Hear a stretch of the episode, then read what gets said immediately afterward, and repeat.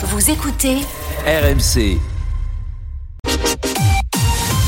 RMC, Charles Matin. Et toute l'info en direct dans Charles Matin, c'est avec Quentin Vinet. Bonjour Quentin. Bonjour Charles, bonjour à tous. Emmanuel Macron n'exclut pas l'idée d'envoyer des troupes occidentales sur le front en Ukraine. Première fois que le président va aussi loin, il l'a dit hier soir devant une vingtaine de dirigeants européens. Gabriel Attal, ce matin au Salon de l'Agriculture, le Premier ministre avant une réunion à Bercy pour s'attaquer au problème de trésorerie des agriculteurs. Et puis un rebondissement au procès du meurtre du policier Éric Masson il y a trois ans à Avignon avec les aveux du principal accusé. Et puis un Français sur cinq qui doit choisir, arbitrer entre se nourrir ou s'acheter du déo ou du savon. Chiffre choc d'un baromètre sur la précarité hygiénique qui explose avec l'inflation. On appelle dans un instant la porte-parole de l'association Don Solidaire sur RMC. La défaite de la Russie est indispensable. Déclaration très forte d'Emmanuel Macron hier soir. Oui, le président recevait une vingtaine de dirigeants européens à l'Elysée pour euh, réaffirmer le soutien à l'Ukraine deux ans après le début de l'invasion russe. Et alors Sébastien Krebs du service euh, politique RMC, Emmanuel Macron est allé euh, bah, plus loin que d'habitude dans les mots en envisageant donc des troupes occidentales sur le front. Oui, c'est la première fois qu'on entend Emmanuel Macron dire les choses en ces termes, une position répétée à plusieurs reprises hier soir à l'issue de ce grand sommet à l'Élysée. Rien ne doit être exclu. Nous ferons tout ce qu'il faut pour que la Russie ne puisse pas gagner cette guerre. Tout est possible si c'est utile pour atteindre notre objectif. Alors il précise qu'il n'en est pas question à ce stade. Hein, il n'y a pas de consensus entre les Européens pour envoyer des troupes au sol. Mais la question a bien été évoquée avec la vingtaine de chefs d'État et de gouvernement. Ce qui est très net, c'est le changement de ton vis-à-vis de la Russie. Déjà très marqué il y a dix jours lors de la visite du président ukrainien Zelensky à Paris. Emmanuel Macron avait déjà pointé la nouvelle posture de la Russie, son agressivité, y compris à l'égard de la France. Ce constat fait l'unanimité chez les Européens, a-t-il répété hier soir, d'où l'objectif d'aider davantage encore l'Ukraine avec des munitions, bientôt des avions et désormais des missiles longue portée. Nous ne sommes pas en guerre contre le peuple russe, redit Emmanuel Macron, mais cette guerre détermine notre avenir, dit-il, jugeant la défaite de la Russie indispensable à la stabilité en Europe. Et un palier est franchi, hein, dit ce matin euh, le général euh, Jérôme, Jérôme Pellistrandi au moment où les Ukrainiens euh, perdent du terrain dans l'Est si la survie de l'Ukraine était engagée, il pourrait y avoir éventuellement l'envoi de troupes au sol. Donc c'est un message très clair envoyé donc au maître du Kremlin. C'est un message de fermeté. Maintenant, il va falloir attendre de voir bien sûr quelle va être la réaction de Moscou, mais c'est un signal très fort. C'est vraiment la volonté de ne pas laisser tomber l'Ukraine parce que derrière l'Ukraine, c'est toute la sécurité de l'Europe qui est en jeu. Il y a eu trop de manifestations de l'agressivité russe ces derniers mois et ces dernières semaines pour que ne fasse pas la politique de l'autruche. Et alors, réaction politique ce matin en France, euh, la guerre contre la Russie serait une folie. Voilà ce que dénonce l'insoumis Jean-Luc Mélenchon, sans doute un effet d'annonce pour euh, Laurent Jacobelli du Rassemblement national. Concernant la situation au Proche-Orient ce matin, Joe Biden aux États-Unis évoque une possible trêve dans la bande de Gaza d'ici lundi prochain.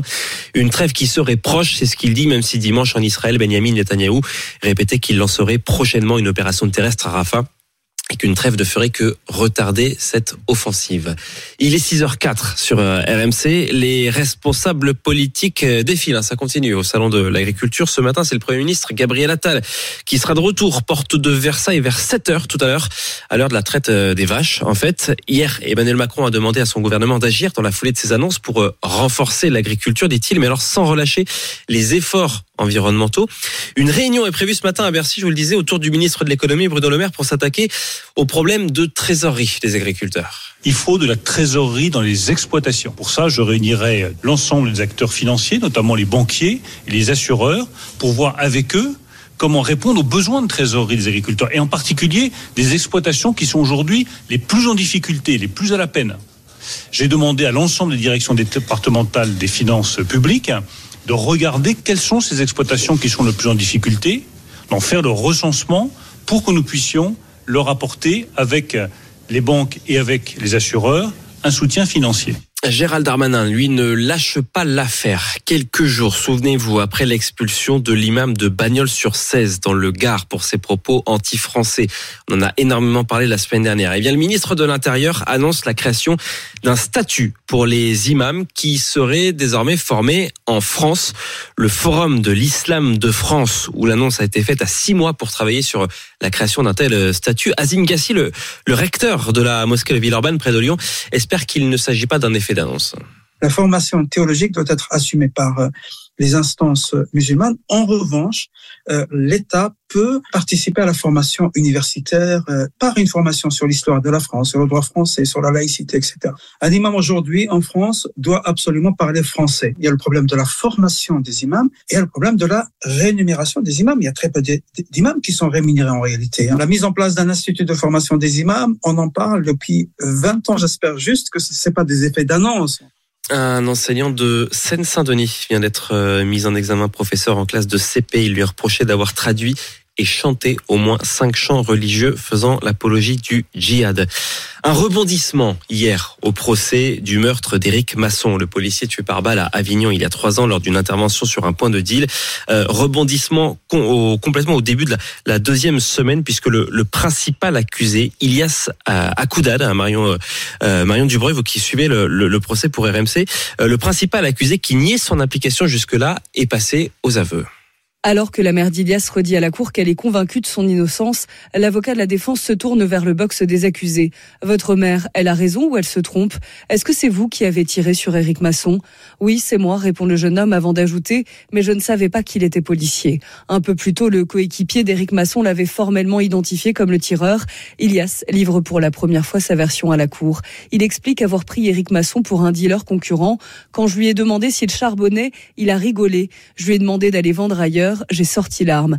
Il devient alors confus et ne parvient pas à expliquer pourquoi il a tiré plusieurs fois. Le père du policier, sa compagne, ont quitté la salle avant de l'entendre dire Ce qui me pousse à parler, c'est la famille de Monsieur Masson. Et puis c'est le début des quarts de finale de la Coupe de France de football. Ce soir, 20h45 entre Lyon et Strasbourg. Premier quart euh, inespéré hein, pour les Lyonnais qui ont longtemps végété dans la zone rouge en Ligue 1 et qui se retrouvent à imaginer bah, les choses en, en grand en coupe. Maria Azé. Oui, 10 victoires en 12 matchs pour l'Olympique lyonnais et la bonne dynamique se ressent en tribune. Le quart de finale de Coupe de France se jouera à guichet fermé pour le plus grand plaisir du coach lyonnais Pierre Sage. On se rend compte qu'il y a de plus en plus de monde derrière l'équipe et qui a envie de venir au stade. Donc on a vraiment la volonté de faire en sorte que les 57 000 personnes qui vont venir au stade soient satisfaites. Si l'entraîneur de l'OL se voit déjà dans le dernier carré, Notre rêve, c'est de jouer la demi-finale et donc de faire en sorte que tout le monde soit heureux à la fin du match. Pierre Sage préfère rester prudent sur une potentielle qualification en Coupe d'Europe. Que l'Europe soit dans les têtes des supporters, c'est une chose. Pour être euh, en Europe en Coupe de France, il faut gagner la Coupe de France. Et pour être en Europe en championnat, il faut être à la sixième ou septième place. Charge à nous de gagner nos matchs. On doit être euh, surtout dans une logique de nous maintenir. Cinq victoires consécutives, toutes compétitions confondues, les Lyonnais sont invaincus depuis le 26 janvier. Et demain, c'est Rouen qui jouera contre Valenciennes. Voilà, ça va se poursuivre. Il y aura trois quarts de finale euh, cette semaine avant Paris dans une dizaine de les jours. rouges. Comment?